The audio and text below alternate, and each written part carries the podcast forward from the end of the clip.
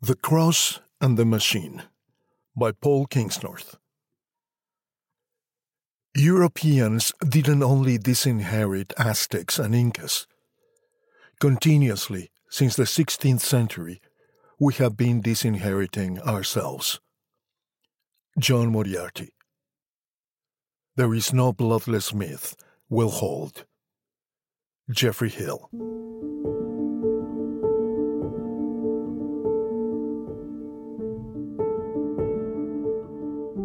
We must have been 15 or 16 when we discovered the church visitor's book. It was an old church, maybe medieval, and I would pass it with my school friends on our way to the town center. I'm not sure what possessed us to go in. It might have been my idea. I've always loved old churches. For a long time, I would tell myself that I liked the sense of history or the architecture, which was true as far as it went. Like the narrator in Philip Larkin's poem Church Going, I would venture into any church I found standing in awkward reverence, wondering what to look for, drawn by some sense that this was a serious house on serious earth.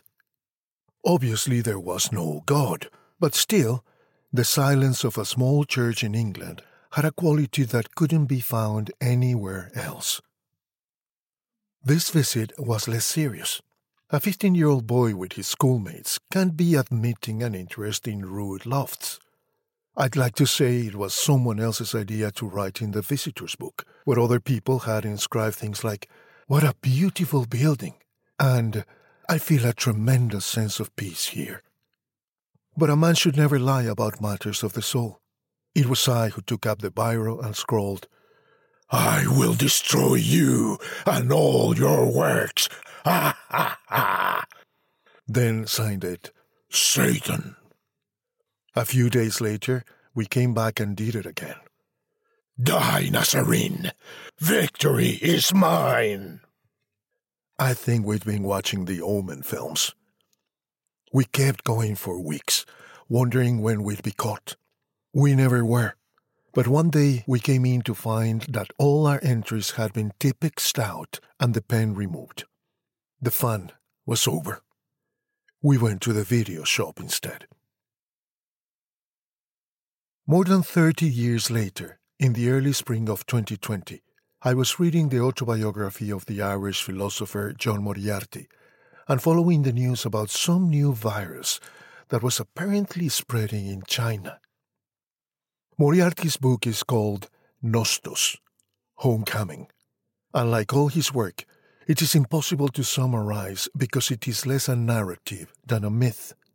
One of its threads, though, is how Moriarty gave up on the simple and convincing Christianity of his Irish rural youth and left for Canada to become an academic, only to become equally disillusioned with the empty Kantian rationalism that characterizes postmodern intellectual culture.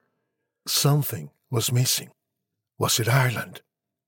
Moriarty threw in his academic career and moved back to the mountains of Connacht. He had lost faith in science, in the mind alone of itself, in an age that had disinherited its people. But even at home, some part of the jigsaw was missing.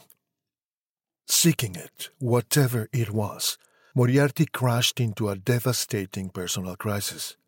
One day, walking in the mountains, he suddenly had a mystical vision that broke his world apart. In an instant, he wrote, I was ruined. He seemed to see into a great abyss in which all of his stories were dust. I had been led through not to a heaven, but to a void that was starless and fatherless. For years, he wrote, he had been engaged in a genuine search for the truth not merely a speakable truth, but a truth I would surrender to. Now he realized, with a terrible inevitability, that there was only one story that could hold what he had seen, only one prayer that was big enough. He had, he wrote, been shattered into seeing. Whether he liked it or not, he had become a Christian.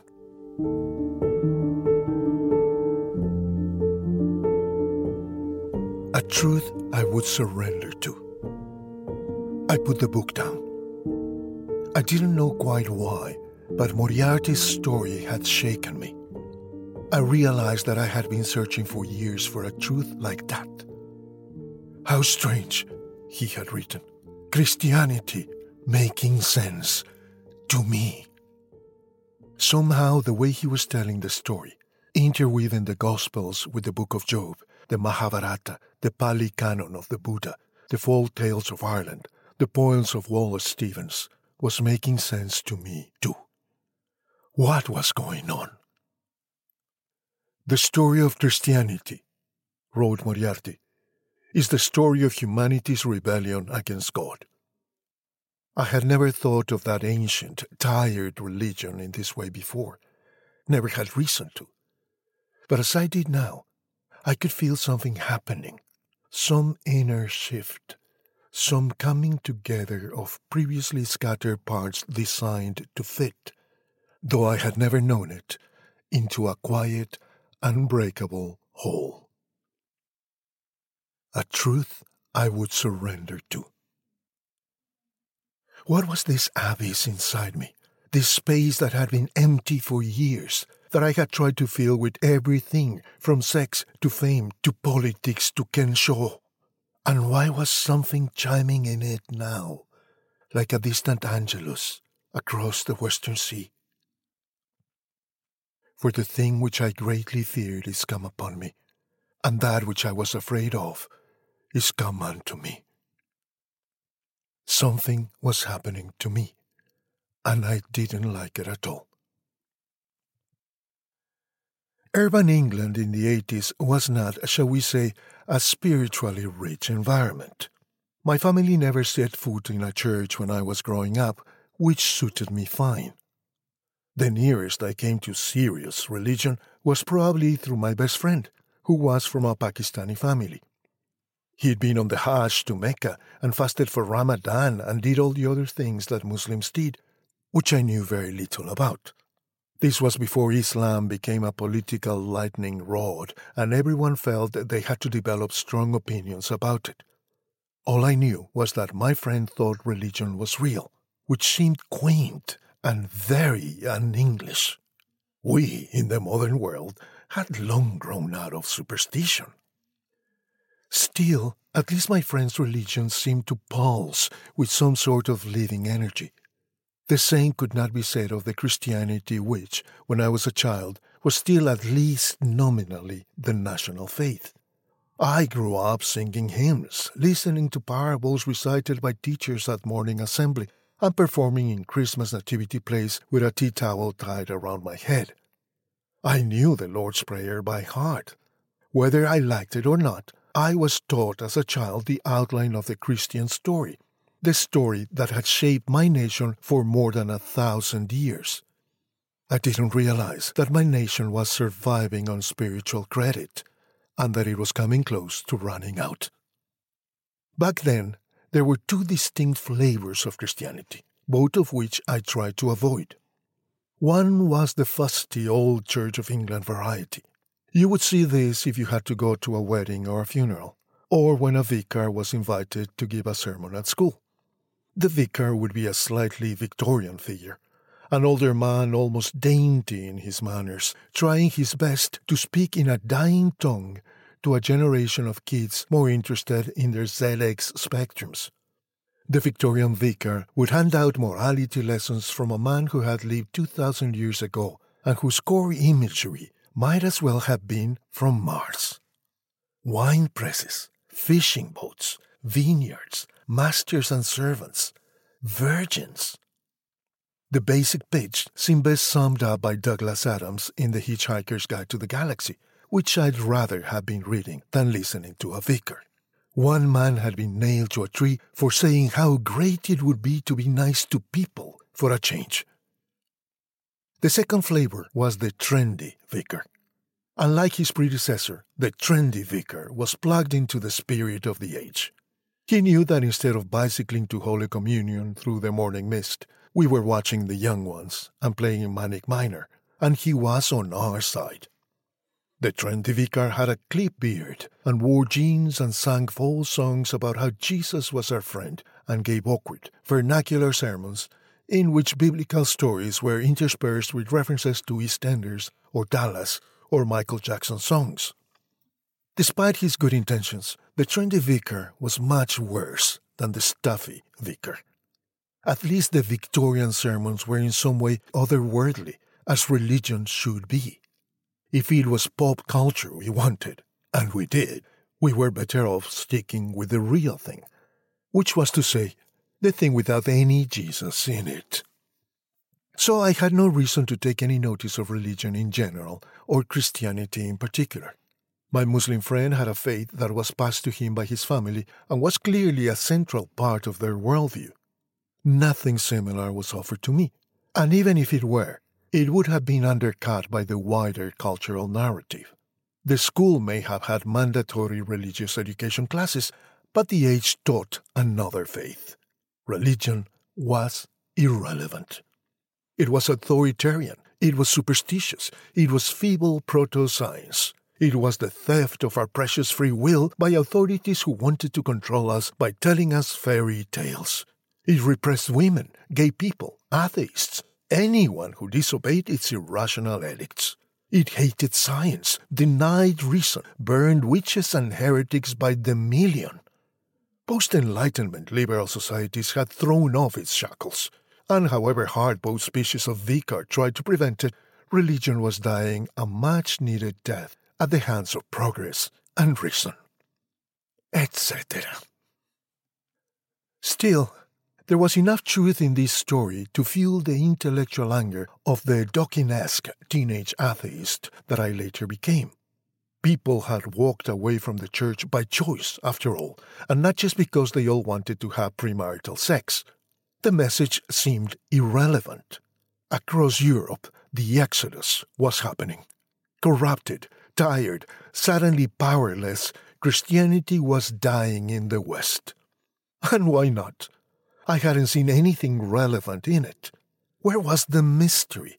Where was the promised connection with God? Who was this God anyway? A man in the sky with a book of rules? It was long past time to move on.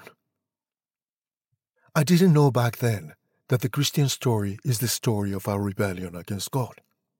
I didn't know that by taking part in that rebellion, I had become part of the story whether I liked it or not. I didn't know either why Christians see pride as the greatest sin.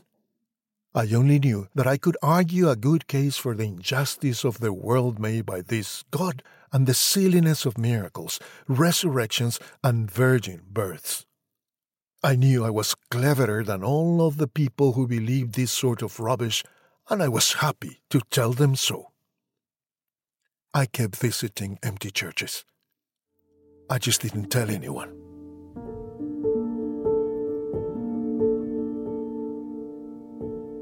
Up on the mountains of England and Wales, I had my own visions. Walking and camping on the hills for weeks with my dad, I felt something settle within me that was more real than any theology.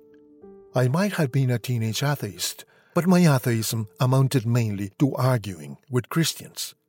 The religions of the book were obviously nonsense, but I knew there was something going on that humans couldn't grasp. Trudging across moors, camping by mountain lakes as the June sun set, I could feel some deep, old power rolling through it all, welding it together, flowing from the land into me and back again. With Wordsworth, I was dragged under by a motion and a spirit that impels all thinking things, all objects of all thought, and rolls through all things. Nothing humans could build could come close to the intense wonder and mystery of the natural world. I still believe that to be self evidently true. This was my religion. Animism, pantheism, call it what you will. This was my pagan grace. Years of environmental activism followed. Working for NGOs, writing for magazines, chaining myself to things, marching, occupying. Whatever you did, You had to do something, for the state of the earth was dire. Nobody with eyes to see can deny what humanity has done to the living tissue of the planet, though plenty still try. There were big, systemic reasons for it, I discovered capitalism, industrialism, maybe civilization itself. Whatever had got us here, it was clear where we were going into a world in which industrial humanity has ravaged much of the wild earth, tamed the rest, and shaped all nature to its ends. The rebellion against God manifested itself in a rebellion against creation, against all nature, human and wild. We would remake Earth down to the last nanoparticle to suit our desires, which we now called needs. Our new world would be globalized, uniform, interconnected, digitized, hyper-real, monitored, always on. We were building a machine to replace God. Activism is a staging post on the road to realization. Dig in for long enough, and you see that something like climate change or mass extinction is not a problem to be solved through politics or technology or science, but the manifestation of a deep spiritual malaise. Even an atheist could see that our attempts to play God would end in disaster. Wasn't that a warning that echoed through the myths and stories of every culture on earth? Early green thinkers, people like Leopold Kohr or E.F. Schumacher, who were themselves inspired by the likes of Gandhi and Tolstoy, had taught us that the ecological crisis was above all a crisis of limits, or lack of them. Modern economies thrive by encouraging ever increasing consumption of harmful junk and our hyper liberal culture encourages us to satiate any and all of our appetites in our pursuit of happiness. If that pursuit turns out to make us unhappy instead, well, that's probably just because some limits remain unbusted. Following the rabbit hole down, I realized that a crisis of limits is a crisis of culture, and a crisis of culture is a crisis of spirit. Every living culture in history, from the smallest tribe to the largest civilization, has been built around a spiritual core, a central claim about the relationship between human culture, non human nature, and divinity. Every culture that lasts, I suspect, understands that living within limits, limits set by natural law, by cultural tradition, by ecological boundaries, is a cultural necessity and a spiritual imperative. There seems to be only one culture in history that has held none of these to be true, and it happens to be the one we're living in. Now I started to dimly see something I ought to have seen years before that the great spiritual pathways, the teachings of the saints and gurus and mystics, and the vessels built to hold them, vessels we call religions, might have been there for a reason. They might even have been telling us something urgent about human nature and what happens when our reach exceeds our grasp. G.K. Chesterton once declared, contra Marx, that it was irreligion that was the opium of the people. Wherever the people do not believe in something beyond the world, he explained, they will worship the world.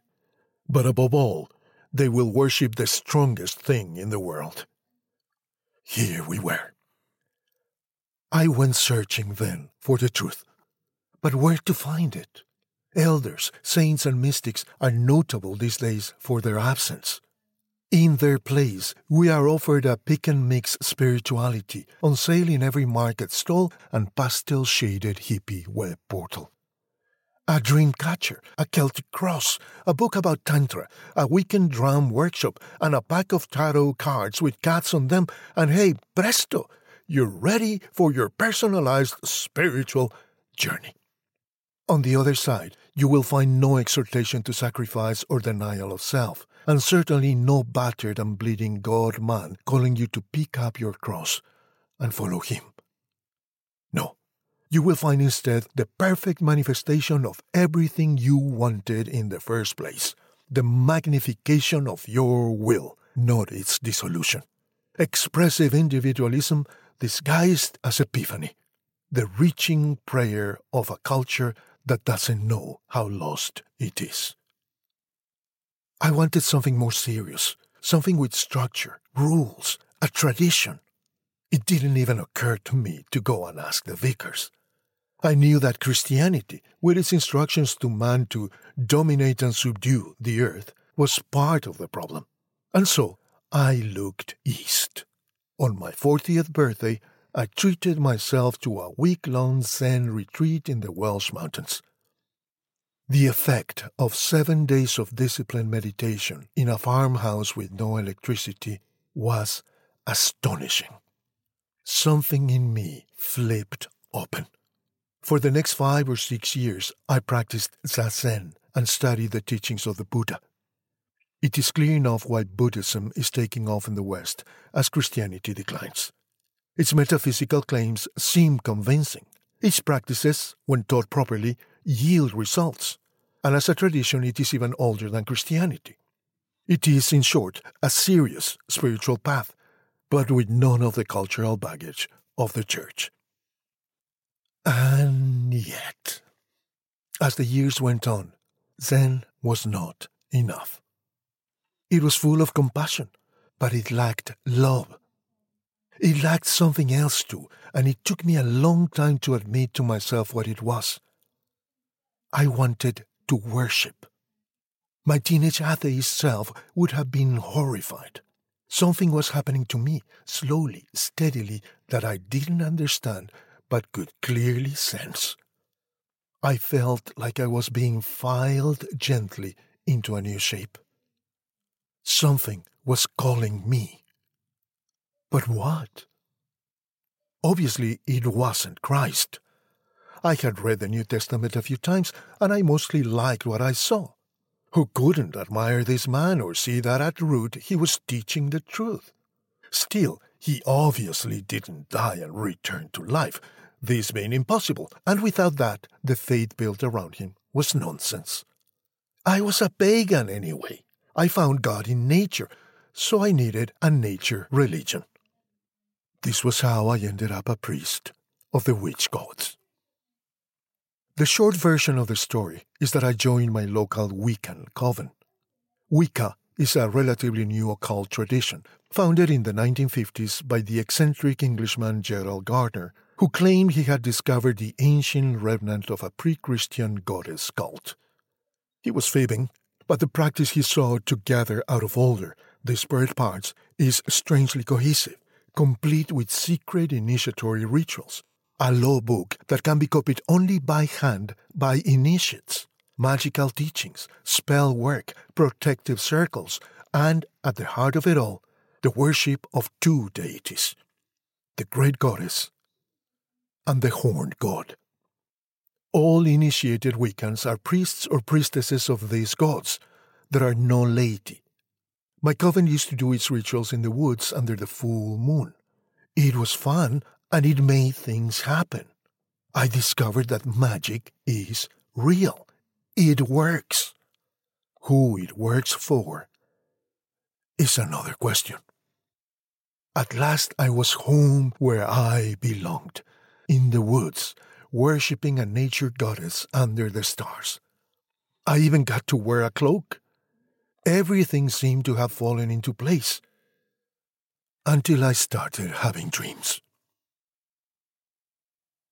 I had known, I suppose, that the abyss was still there inside me, that what I was doing in the woods, though affecting, was at some level still play acting.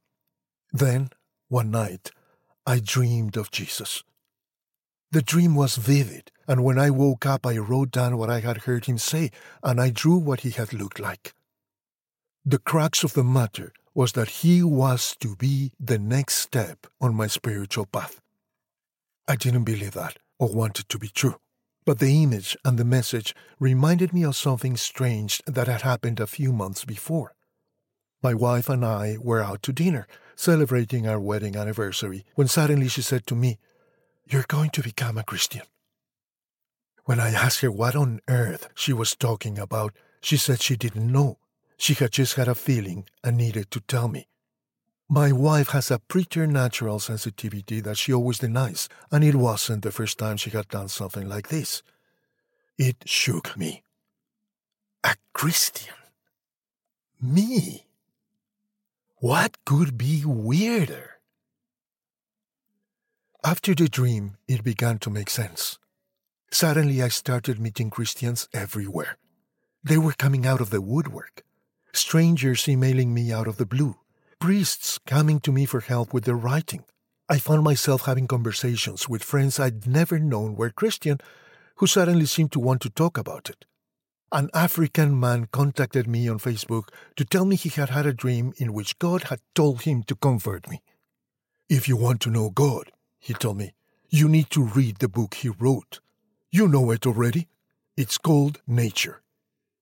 It kept happening for months. Christ to the left of me, Christ to the right.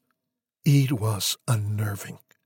I turned away again and again, but every time I looked back, he was still there. I began to feel I was being hunted. I wanted it to stop. At least I thought I did. I had no interest in Christianity. I was a witch. A Zen witch, in fact, which I thought sounded pretty damned edgy. But I knew who was after me, and I knew it wasn't over.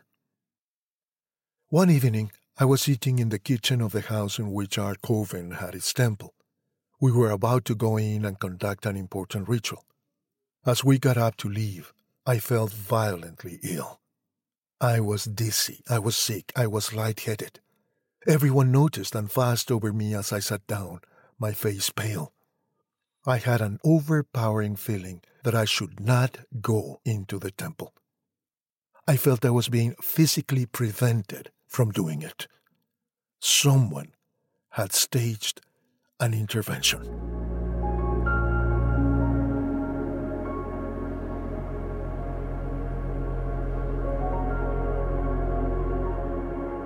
After that, there was no escape. Like C.S. Lewis, I could not ignore the steady, unrelenting approach of him whom I so earnestly desired not to meet. How much later was it that I was finally pinned down? I don't remember. I was at a concert at my son's music school. We were in a hotel function room full of children ready to play their instruments and proud parents ready to film them doing it. I was just walking to my chair when I was overcome entirely. Suddenly, I could see how everyone in the room was connected to everyone else, and I could see what was going on inside them and inside myself. I was overcome with a huge and inexplicable love, a great wave of empathy for everyone and everything. It kept coming and coming until I had to stagger out of the room and sit down in the corridor outside.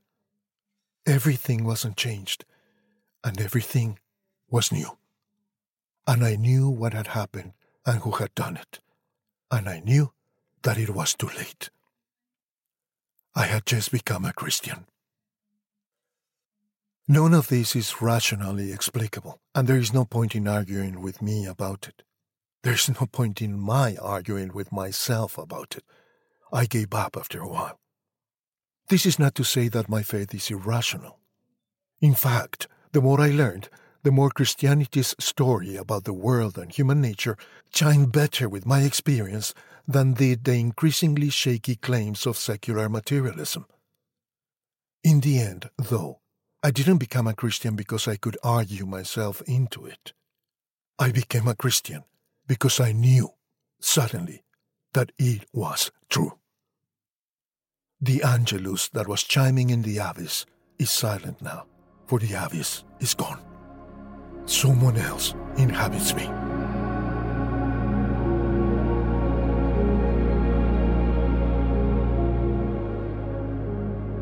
I am not a joiner, but I accepted eventually that I would need a church. I went looking, and I found one, as usual, in the last place I expected. This January, on the Feast of Theophany, I was baptized in the freezing waters of the River Shannon on a day of frost and sun into the Romanian Orthodox Church. In Orthodoxy, I had found the answers I had sought, in the one place I never thought to look. I found a Christianity that had retained its ancient heart, a faith with living saints, and a central ritual of deep and inexplicable power. I found a faith that, unlike the one I had seen as a boy, was not a dusty moral template, but a mystical path, an ancient and rooted thing, pointing to a world in which the divine is not absent but everywhere present, moving in the mountains and the waters.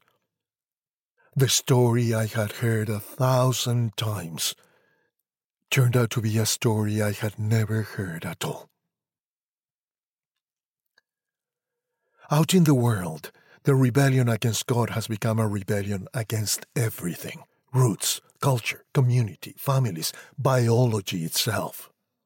Machine progress, the triumph of the Nietzschean will, dissolves the glue that once held us. Fires are set around the supporting pillars of the culture by those charged with guarding it, urged on by an ascendant faction determined to erase the past, abuse their ancestors, and dynamite their cultural inheritance, the better to build their earthly paradise in terra nullius. Massing against them are the new defenders of the West, some calling for a return to the atomized liberalism that got us here in the first place, others defending a remnant Christendom that seems to have precious little to do with Christ. And forgets Christopher Lasch's warning that God, not culture, is the only appropriate object of unconditional reverence and wonder.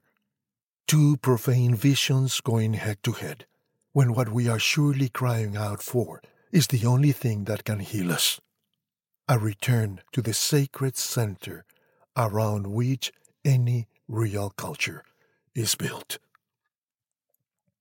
Up on the mountain like Moriarty, in the Maumturk ranges in the autumn rain, I had my own vision, terrible and joyful and impossible. I saw that if we were to follow the teachings we were given at such great cost, the radical humility, the blessings upon the meek, the love of neighbor and enemy, the woe unto those who are rich, the last who will be first. Above all, if we were to stumble toward the Creator with love and awe, then creation itself would not now be groaning under our weight. I saw that the teachings of Christ were the most radical in history and that no empire could be built by those who truly lived them. I saw that we had arrived here because we do not live them, because, as Auden had it, we would rather be ruined than changed. We would rather die in our dread than climb the cross of the moment and let our illusions die. It turns out that both the stuffy vicars and the trendy vicars were onto something. The cross holds the key to everything. The sacrifice is all the teaching. I am a new and green pupil. I can talk for hours, but ideas will become idols in the blink of an eye. I have to pick up my cross and start walking. How can I feel I have arrived home in something that is in many ways so foreign to me? And yet, beneath the surface, it is not foreign at all but a reversion to the sacred order of things. I sit in a monastery chapel before dawn. There is snow on the ground outside. The priest murmurs the liturgy by the light of the lampadas. The dark silhouettes of two nuns chant the antiphon. There is incense in the air. The icons glow in the half light. This could be a thousand years in the past or the future for in here there is no time. Home is beyond time, I think now. I can't explain any of it, and it is best that I do not try. I grew up believing what all modern people are taught that freedom meant lack of constraint. Orthodoxy taught me that this freedom was no freedom at all, but enslavement to the passions. A neat description of the first 30 years of my life. True freedom, it turns out, is to give up your will and follow God's. to deny yourself, to let it come. I am terrible at this, but at least now I understand the path.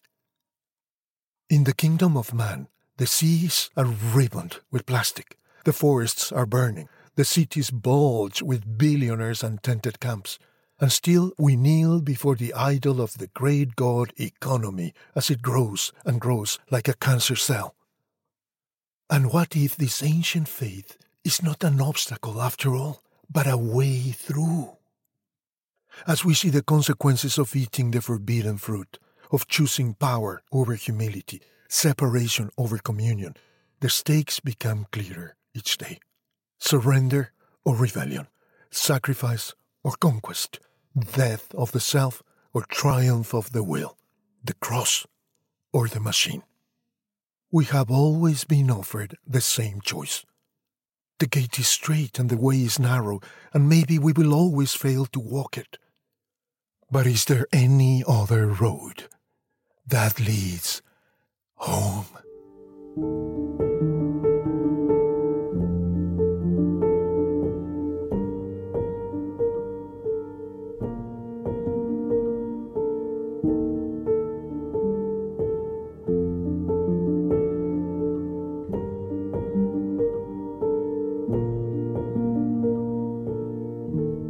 Thank you for listening. My name is Gabriel Porras, and I am a professional voice actor. Visit me at gabrielvoice.com and radiantwhispers.com to hear more radiant stories like this one.